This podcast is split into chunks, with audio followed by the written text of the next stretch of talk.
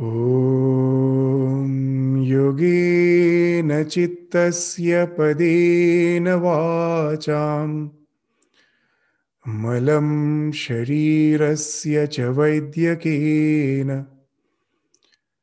योपाकरोत्तं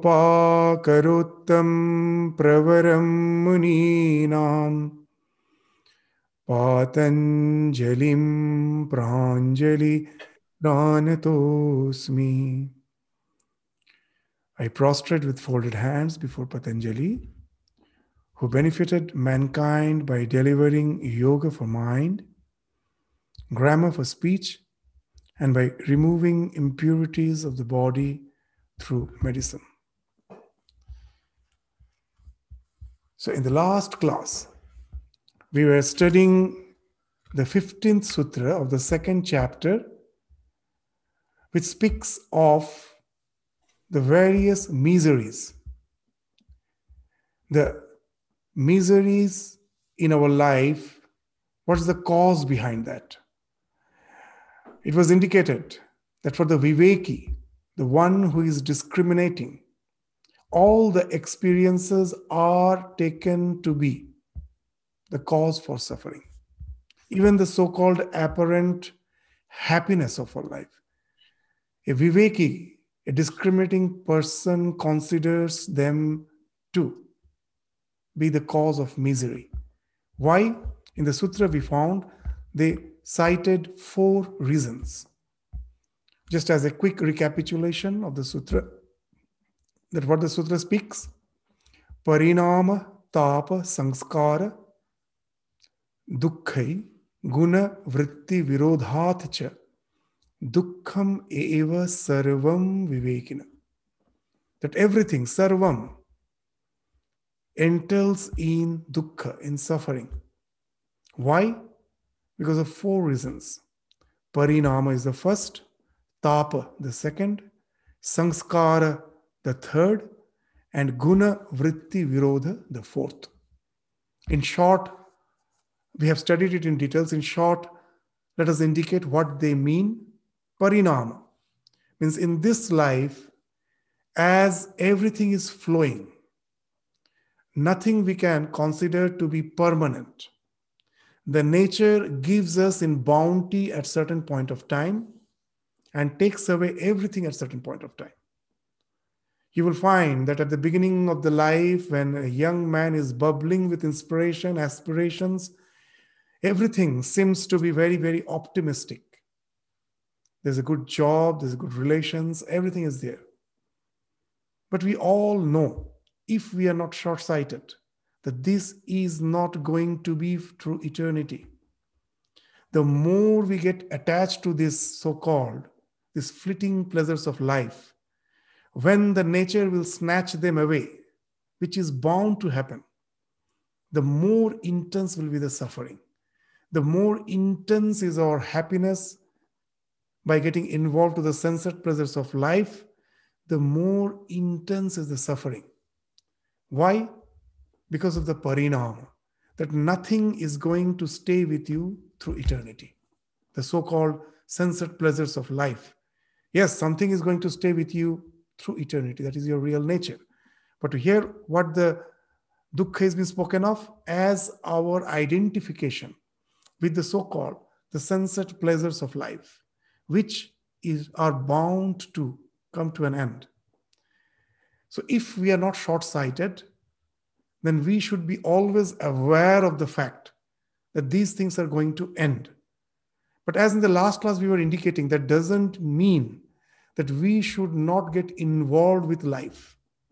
It more speaks of an awareness than any physical act. As we were telling, that what actual detachment means what actual renunciation means. We are giving the example of a small child going to the child care center for the first time. It cries because it was quite comfortable with the surroundings of his own home. He was the king of his own backyard or the queen of his own backyard and was quite happy. He found himself to be the master of the house. A child is a master a simple cry, a simple want is immediately taken care of by the entire family.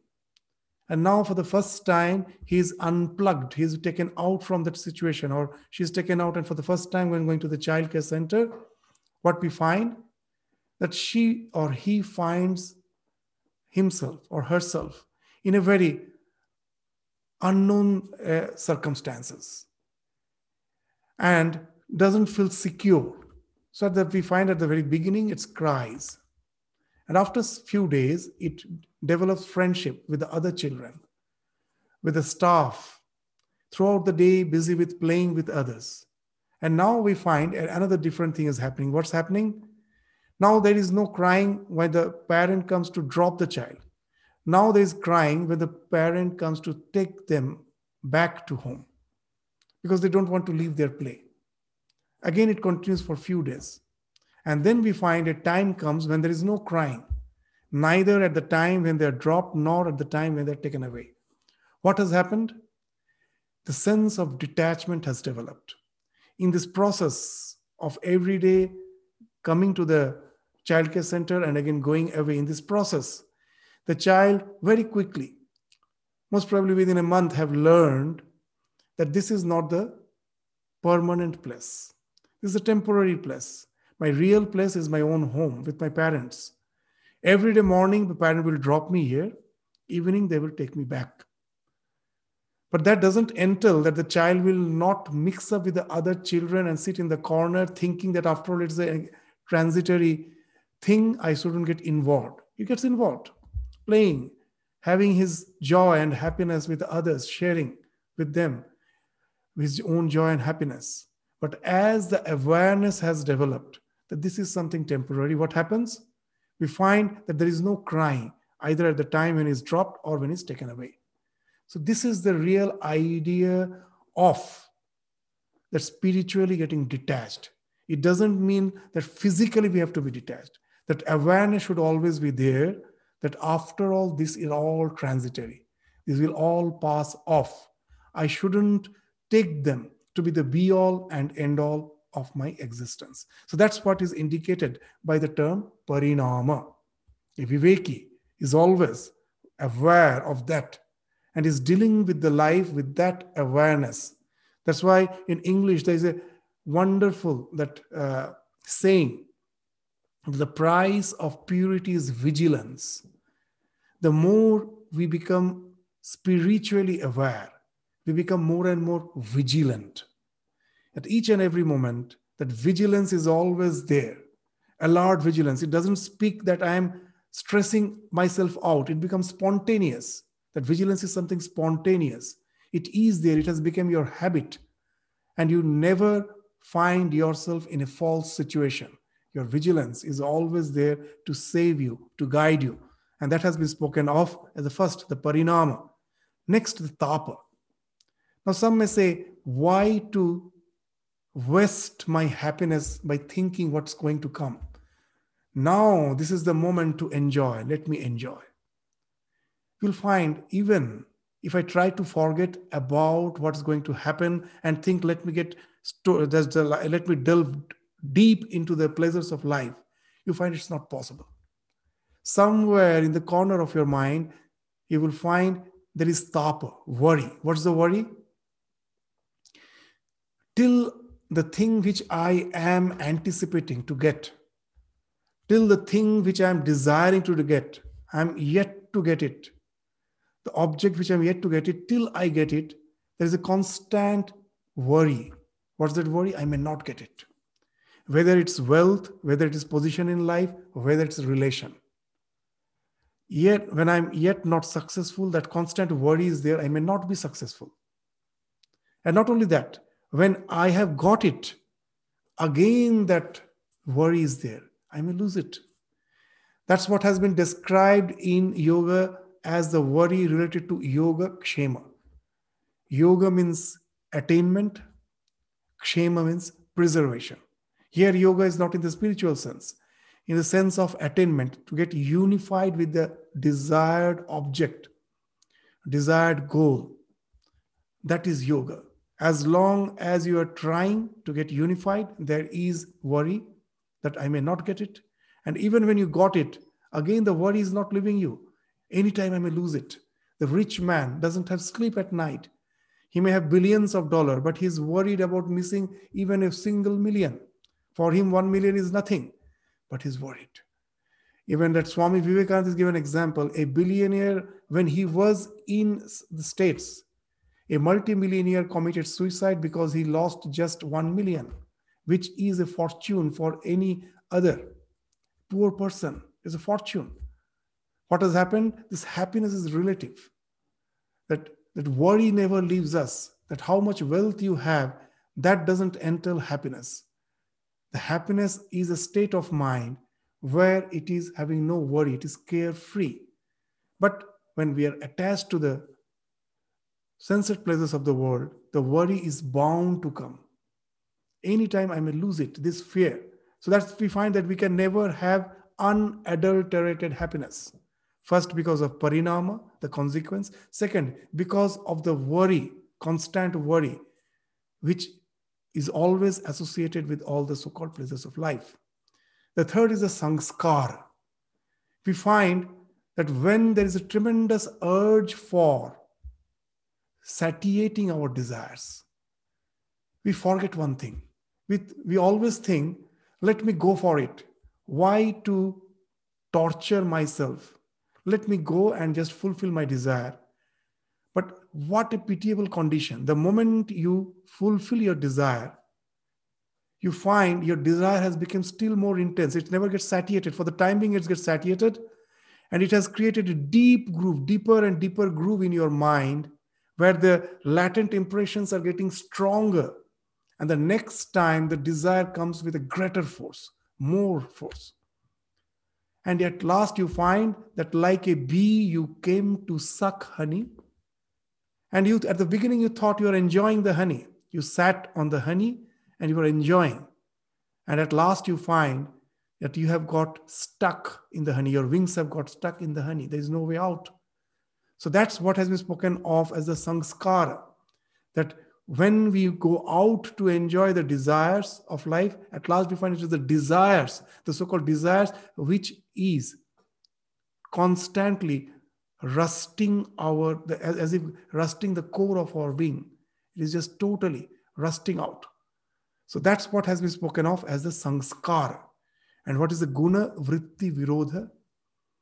That's what speaks of the apparent happiness which never allows us to see the real danger in it, the real misery in it. Apparently, it seems so nice. There's a guna and vritti virodha. Vritti means the knowledge which comes from the uh, objects of knowledge. And what's the guna? Guna speaks of the real nature. So you will find this constant virodha. What's the constant virodha? The things which I think to be pleasurable. For the other three causes, as we have already discussed, we find at last it is going to give us the misery. It's never satiated. If you see the nature of the pleasure, it's there, it's never there to give us a sense of satisfaction. It's never going to give us satisfaction. All the so called happiness of life are, has been programmed by the nature to make us do certain thing by which the nature is sustained. So we are actually been fooled by the nature. The happiness has been used by is has been used as a tool by the nature to make us do certain thing by which it is sustained. You will find that all the happiness at last can be boiled down to three types of desires. That we find happiness where the desires are fulfilled. Now, all the desires at last can be boiled down, as per our scriptures, as per the Vedanta, into three desires Putraishana, Vittaishana, and Yashaishana. The desire for progeny, the desire for wealth, and the desire for name and fame. And all the three, at last, you will find, is actually related to the sustenance of nature. The desire for progeny, we need not explain. With the progeny, the nature is sustained, it continues. The wealth, that also we can understand to a certain extent. That if I don't sustain myself, how can I think of progeny? So, yes, the desire for wealth is also related to the sustenance of nature. I sustain myself, and in turn, I, the nature gets sustained through the progenies. And the desire for name and fame, that also is linked to the sustenance of nature. How? That may it may not be palpably visible in the human society. Let us go to the animal kingdom. You will find the male lion has its own territory. The male monkey has its own territory. It won't allow any other male members to enter within that. Why? The more it can ensure its territory, the more it has the chance of propagating by uh, delivering the genes. So its genes can be uh, what is it transferred to the next generation if that territory is entailed, which speaks of power, which speaks of yasha, name and fame. The same thing now you just relate to your as a, as a human being that all our endeavor for name and fame is at last to get the proper met through which my genes will be propagated. So it has also to something do with the propagation of nature. Now, what has nature done? For all these three, you will find there is no other sensate pleasures of life apart from these three. You just see, at last, you will find this all your so called uh, the desires can be boiled down to these three. And when you fulfill these desires, there's tremendous happiness. Why that nature has equipped us in such a way that where the fulfillment of the desire is happiness, it's not because to give us happiness. You will find a wonderful thing. If you find the nature of happiness, you will find that nature never intends to give us happiness. Because whenever any desire is fulfilled, either because of putreshana or because of vitteshana or because of yasheshana, whatever it may be, the moment the desire is fulfilled, we find we are at the peak of ecstasy. But the next moment it is not there, it evaporates. First, the first point is you get happiness, but it never stays. The third point is still more interesting. The next time when I am when I am about to reach out again for these desires, what I find is some interesting thing. What I find, I find that I always remember the peak. I forget the evaporation. I always remember the positive sides of it. I always forget the negative sides of it. And that makes a thief to go for a robbery, always thinking that I will at last get the wealth, that I may be caught. It never comes to his mind. The nature has fooled us that way. It always thinks the positive thing you will find that we all whenever we think of our past it, is, it appears always to be golden. Why? The nature has devised us in such a way that all the negativities are filtered out. Only the positive things you remember. In the childhood we had both the positive as well as the negative aspects of life. We had so many moments of joy. We had the moments of struggles. But when as an adult we just try to remember, retrieve back our past life, remember back. We always think it's so golden because the nature has equipped us in that way. Why? Otherwise, we won't be motivated to in our pursuit for pleasure. And the fourth, you will always find another point, very important, that in anticipation there is more joy than the real act. Whenever you're planning to get happiness in any any of the particular ways, just from the morning you are planning to go out and have some dinner and just with the family or with your friends. Then you had a thrill but when you are already there you will find you have reached a some plateau. The thrill has gone that you thought that while i am there i will be enjoying and you find it's just a monotonous thing going on. Why? That why happiness is in anticipation? Because the nature's work is done when you are anticipating, nature gives the maximum happiness to motivate you to do the thing. When you are already doing, the nature's work is done. So why? What is the need for giving you happiness? You find it has become a drudgery now. So now, if you really study the nature of happiness, you will find that happiness is a tool used by nature to make us the things, to make us to do certain things by which it is sustained. It is in no way going to give us joy, happiness. So this is the guna vritti virodha. The real nature of happiness because of the guna. And what I am thinking of it is the vritti, the jnana which comes out of it. There is a virodha, this constant, there is a friction between these two. These two never conforms to each other. And thus, if you really try to find out the nature of so called happiness of life, at last, if you are discriminating, you will find that they all entail misery. So, after saying this, now the Yoga Sutra will go to the next sutra that as everything entails in dukkha, so naturally, our endeavor should be to avoid them. But can we avoid the miseries of life? So that will be spoken of in the next sutra. So now I will share the screen uh, so that you can also refer to the sutra.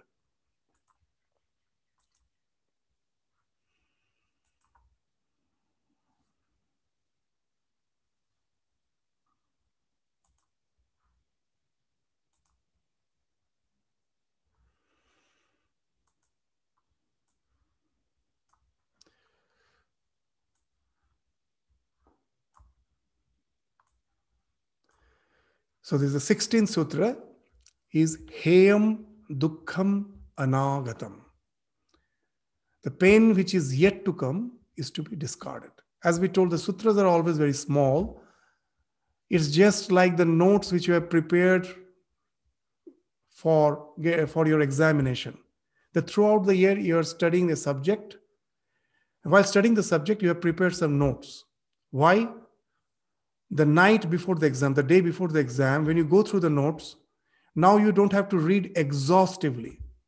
Just those hints, those points will help you to recapitulate what you have already read. The sutras actually are intended for that. Just imagine the time when there the press was not there, the printing was not there, the, everything has to be memorized. So now it was a big challenge. So they used to keep their knowledge in this cryptic form. This cryptic knowledge, what, uh, what actually speaks of, most probably they have discussed it, the guru. The teacher has discussed with the student all these things in elaboration.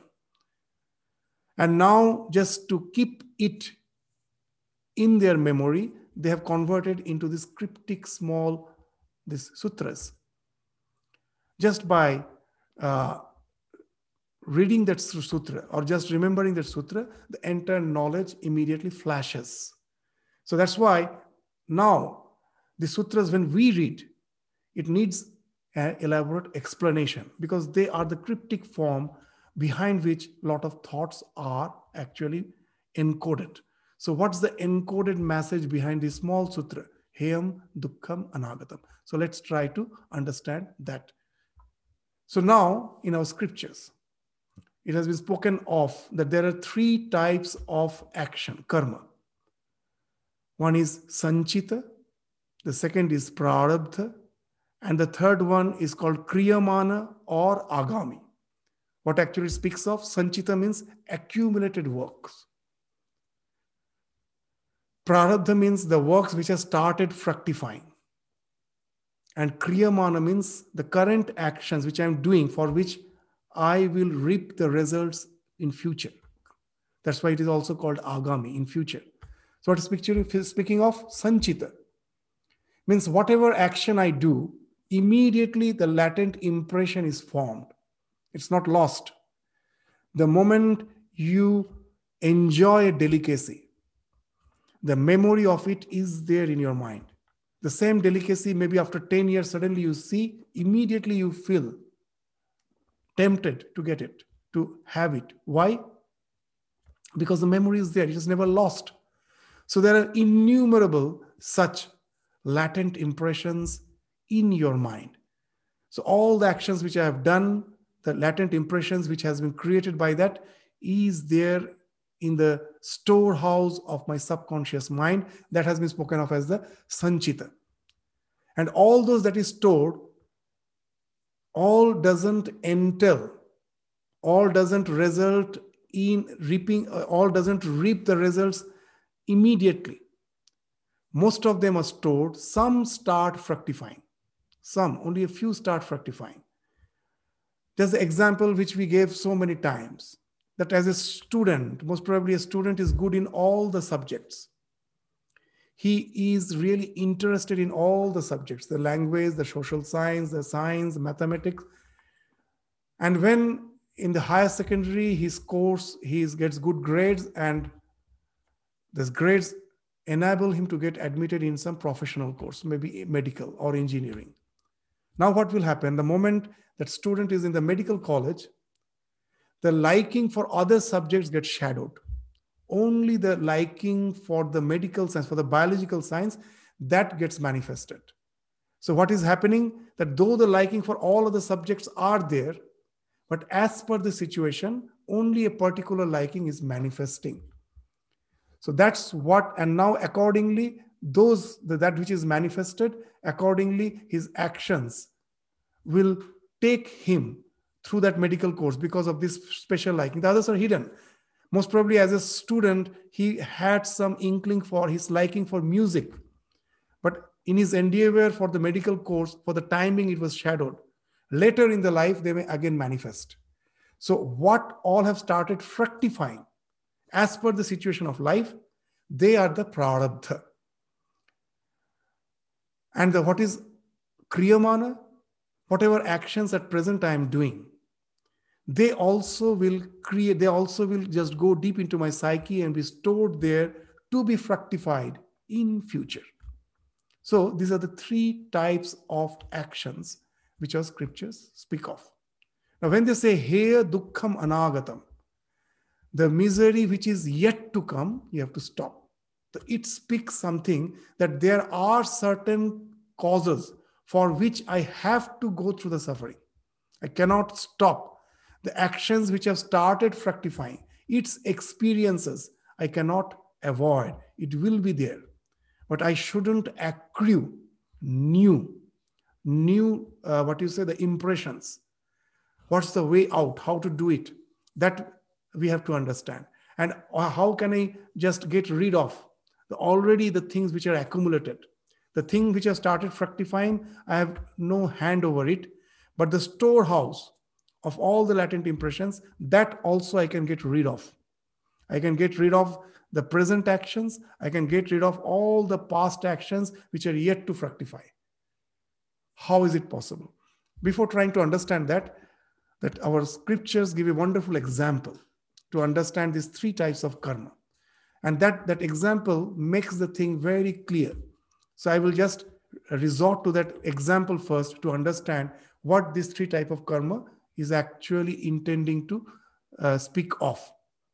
What are the three type of karmas? The sanchita, prarabdha, and kriyamana. The scripture gives the example of a bowman, a hunter, who has gone into the forest to hunt. He is a bowman. He has a lot of arrows in the quiver on the back of his shoulder and has a bow in his hand. Now, most probably, he sees a bird on the branch of a tree and now intends to shoot it with the arrow. So he takes out a, uh, what you say, that an arrow from the quiver and puts it on the bow and shoots it. The first arrow has been shot before it has reached the target. The bowman thinks that it I may miss the target. Before it has uh, strike the target, it takes out the second arrow, puts it on the bow, and is about to shoot it. And then we find a wonderful thing has happened. Now suddenly the idea came into the mind of that bowman. I shouldn't kill. I shouldn't kill. So what is happening? The arrow which has been shot it has no control over that. If it hits, if it is going to hit, it is then it's going to kill the bird. If it has missed, it is the bird will be saved. But there is no way he, the arrow which has been shot he has control over. But the arrow which was about to shoot, now he gets he will be restricting. He won't shoot it. And all the arrows which are in the quiver on the back of his shoulder, those also he is not going to use anymore. So all the arrows which are on the quiver, they are the storehouse of all the past impressions, the sanchita. The arrow which I am going to shoot, that is the kriyamana, whose result will be in the future. That's why it is agami. That also have control. I am going to restrict. I'm not going to shot. But have I any control over the arrow which I've already shot? No. So that's why they say the actions for which the results have started fructifying, I have no control over that. Ramakrishna used to say it very jokingly, very nicely, that a blind man went to have just take a dip in the Ganges. So this we, we, we the general uh, our belief is that when you ha- have a dip in the holy Ganges in the holy river, all your sins are washed away. And Ramakrishna very jokingly is saying that a blind man went to take a dip in the Ganges. His sins were washed away. But the reason, most probably some short of impure acts, resulted in his blindness in this birth. That has already started fructifying. That the results for the results of the actions of the past birth has resulted in the blindness. So Ramakrishna is saying that all his sins are washed away, but his blindness, that is not cured because that is the prarabdha. So nicely that it is through in a joking way, Ramakrishna is saying that. So that's the idea. The actions which has already started yielding result, I have almost no hand over that.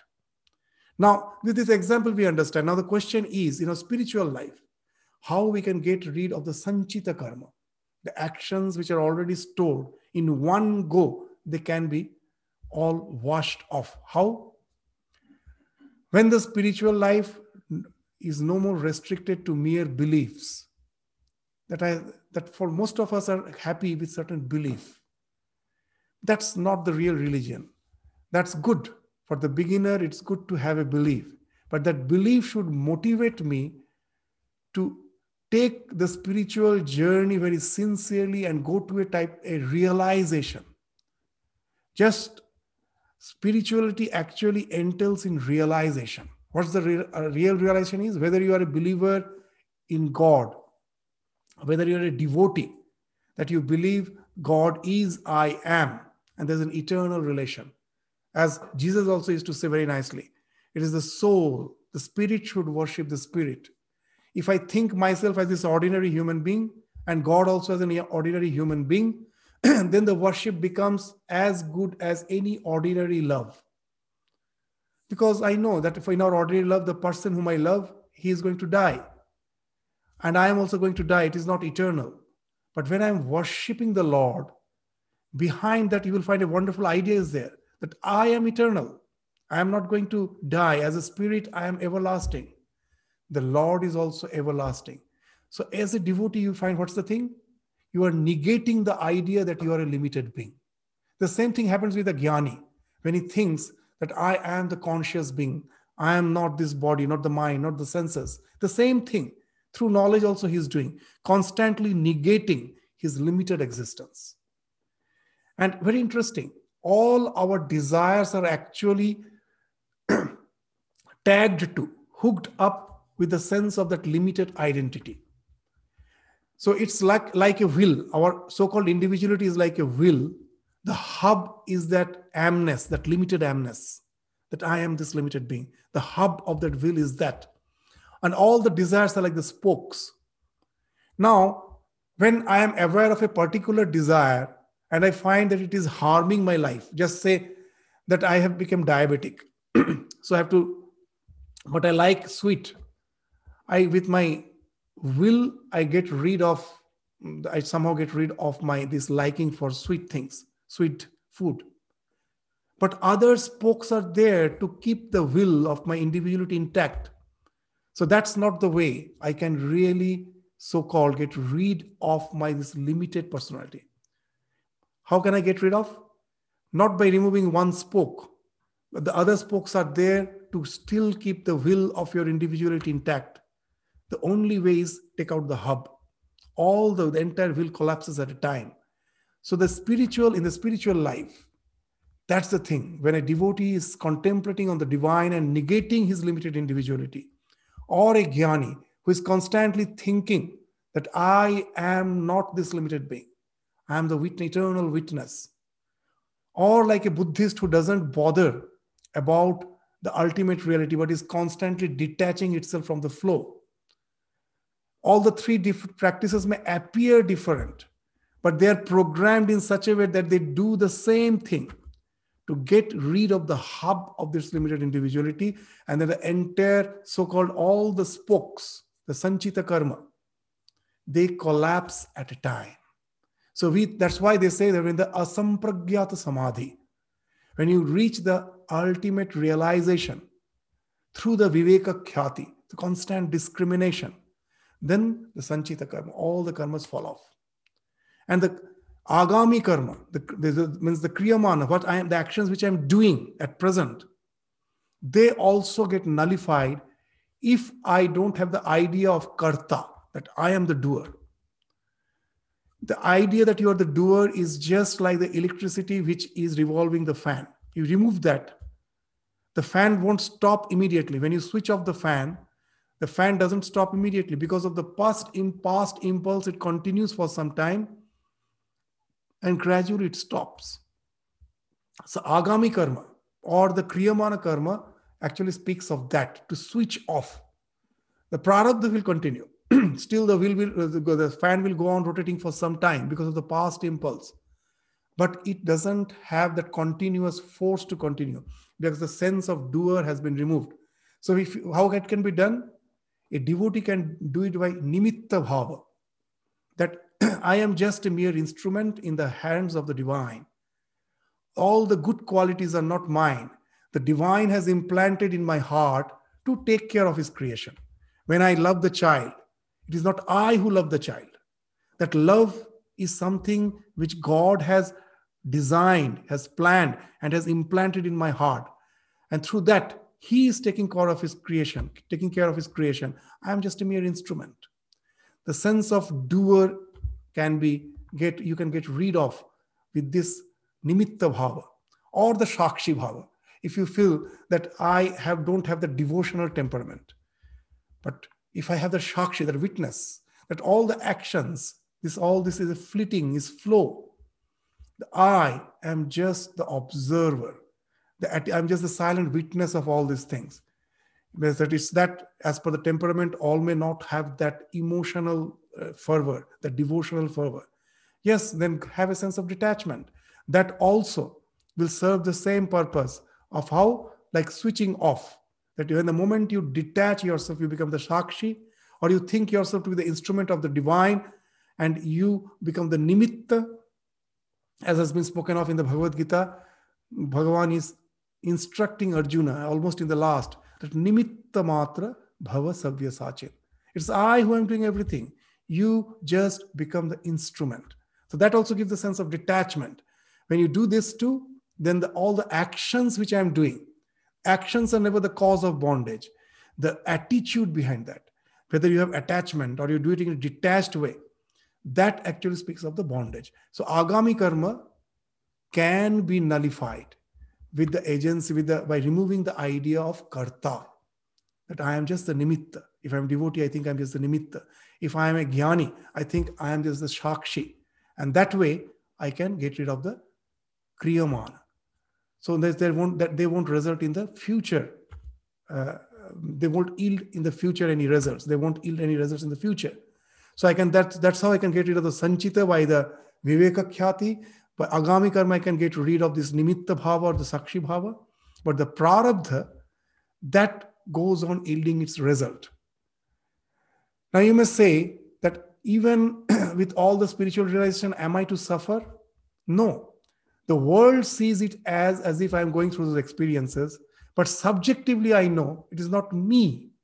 The body mind, because of its past action, is going through certain experiences, not the real me. I can detach myself. So even a realized soul, when he's experiencing the is experiencing the prarabdha, it is actually the one who is seeing he feels that he is experiencing. But the one who has really realized, he subjectively feels it is just the body mind going through some experiences. It's not me. It's the body mind because of the past experiences going through that and is totally detached. So that way, actually, he is not or she is not uh, what you say uh, experiencing the prarabdha also. So this is the idea which has been spoken of in this sutra. That to get detached is the only thing which entails in the real spirituality.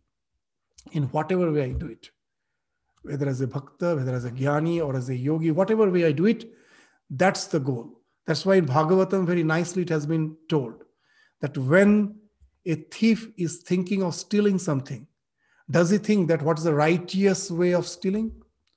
There's nothing called righteous way of stealing. Yena tena prakarena. By hook or by crook, I have to get it.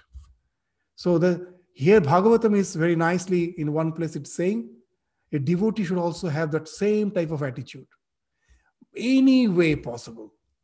Yena tena prakarena Krishna mano niveshayat. That by any way, whether it's by jnana, bhakti, don't just be biased. Whatever you feel is uh, according to your temperament, go for it and get detached and be released. And that's the idea which is spoken of in the sutra, this heyam, dukkham, anagatam. That what has started fructifying, I have no control over it. But the, all the actions which are accumulated and actions which are going to accrue result because of my present actions, that I can nullify. So that's what is meant by anagatam, the things, the uh, results which, is, which are yet to come. I can get rid of them. So once you become a viveki and understand that this world, so as such, advertises a lot but gives nothing and then the detachment comes and the detachment again entails not physical we are we seek not avoid not in whatever situation life has placed us we are happy with it. We neither seek for some different situation by avoiding this situation. And we means neither we are seeking nor we are avoiding. We know that we have to be in this situation. There is no way out but it is the attitude which is more important than any physical separation. And of course it does uh, it entails that i won't be aspiring for the things which which I, which I have already understood is not going to take me anywhere is going to result in misery alone so i'm not going to pursue them so that has been spoken of in the 16th sutra the next sutra that speaks of the cause of all the misery. How, what's, what's the cause of misery? In just again, the sutras are very simple. Drashtri drishyayo samyoga heya hetu. The conjunction of the one who is witnessing and the thing which is witnessed. Then there is a conjunction of these two, samyoga. So that becomes the cause of all the suffering. Heya means the things which is to be avoided. Dukkham has to be avoided. So indirectly, the suffering has been indicated by the term heya. So what is the cause of that heya? Unless I know the cause, I cannot get rid of it. The cause is this samyoga, this uh, attachment, association. That in the scripture, they give a very nice example. When the red flower is in vicinity of a prism, the prism appears red. Has it really become red? No. Because of its vicinity, because of the prism's vicinity of the red flower, it appears red. Similarly, the conscious principle in association with the Prakriti, the conscious principle never gets distorted.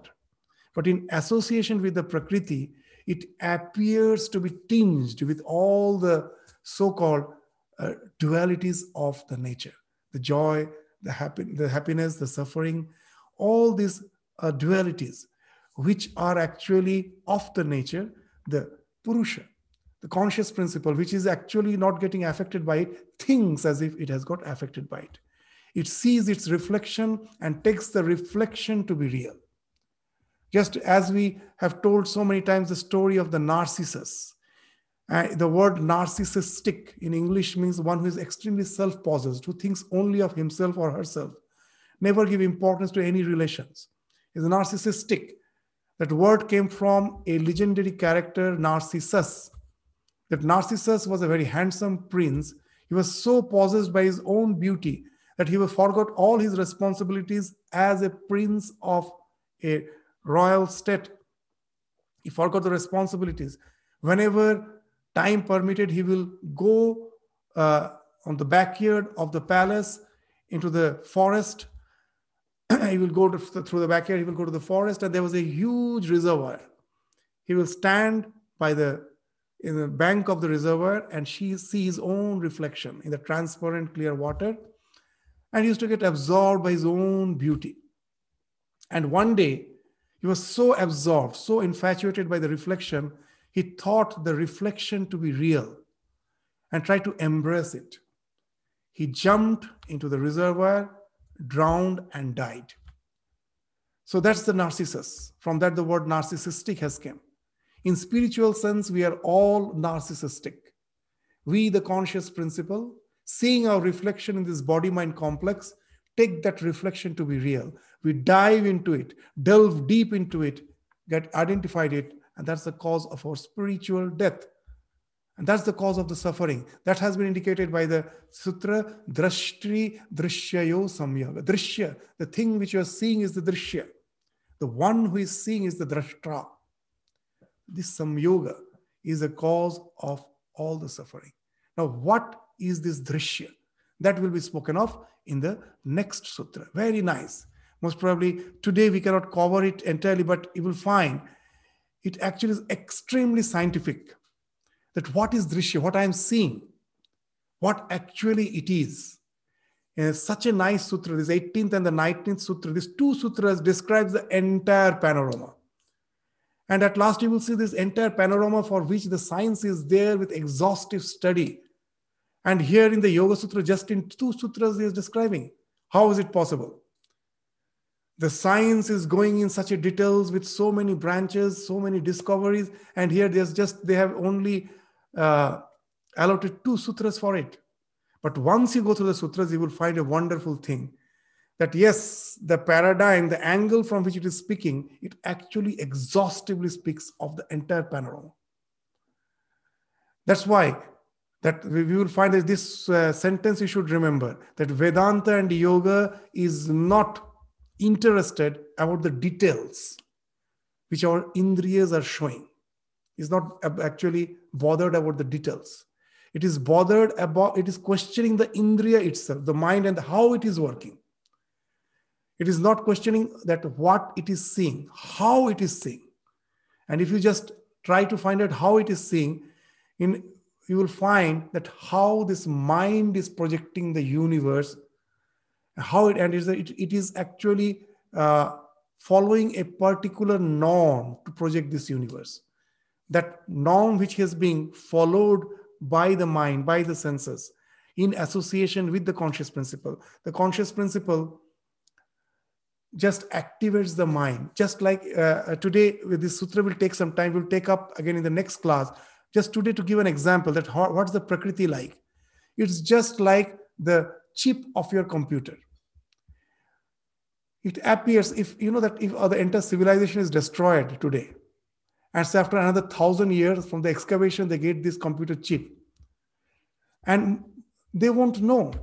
They will think most probably it is something at like a dead log wood lifeless thing they won't know that if electricity passes through it if you give a bias voltage it can create a vast world of virtual reality they won't know that's what the Prakriti is like.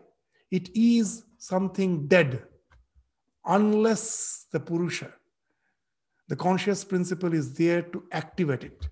Once it is activated, the way the chip, following some programming, creates the world of virtual reality, this Prakriti also follows a particular programming to create this world of virtual reality.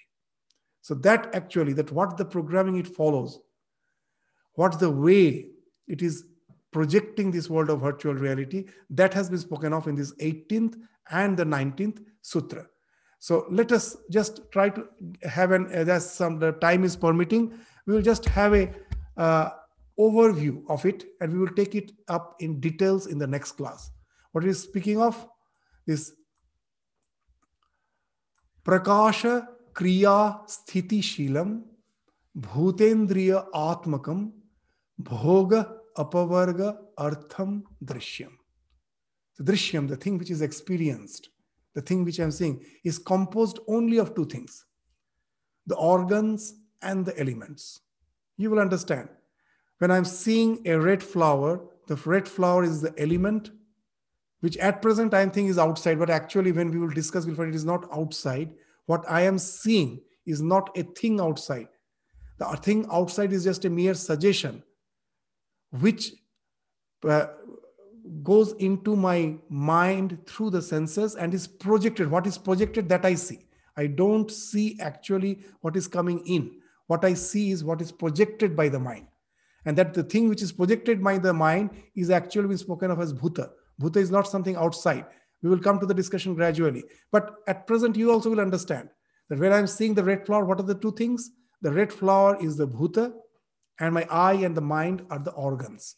So the entire thing which I am seeing is composed of these two things, the bhuta and the indriya, and is the nature of prakasha, kriya, sthiti.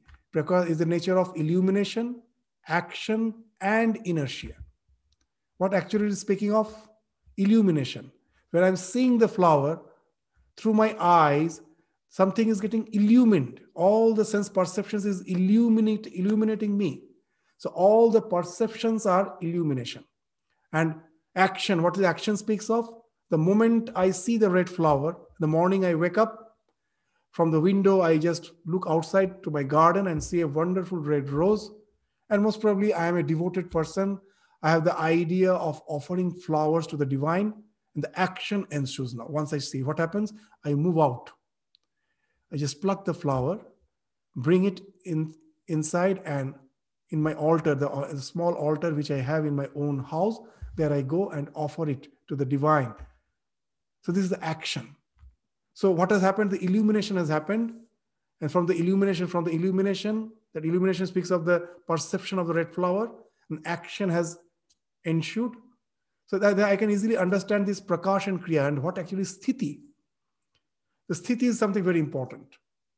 It speaks of the way I am perceiving. You see, when I was sleeping, the idea of the red flower is already there in my mind.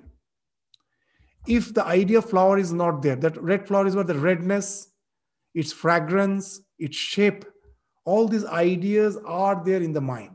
When the flower is perceived, all those centers of perceptions are activated. Till they are activated, all the knowledge is there hidden in the mind. It's not that the knowledge comes is uh, sometimes we have the idea that our mind is something blank uh, and knowledge is something like pouring into that blank pot it's like an empty pot and knowledge is something like water i'm pouring it into it and the mind is getting filled with knowledge no it is just like a library you go to the library how you what you do you do the book which you want you just say the librarian the accession number and the librarian now goes to the exact place and bring out the thing. So the thing was already there. The accession number you say, he goes and picks up the book. The mind is also something. All the ideas are there. The library with full of books are the tamas. Why it is tamas? Unless you read the book, that book has no utility. But it is there with its so-called knowledge, stored knowledge there. So all the ideations are there in the mind. When I'm sleeping, my mind is not just simply empty. It has the faculty of, we will discuss it again in the next class, that what actually is speaking of, the tanmatra, what the real meaning of tanmatra is. We will come to that. But today you have just this much of idea that this inertia is actually doesn't speak of laziness. It has something to do with laziness as its expression. But here, that all the ideas are there in your mind which gets illumined by the external suggestions, they are the sattva, and that gets converted into rajas. Now we'll find very interesting thing.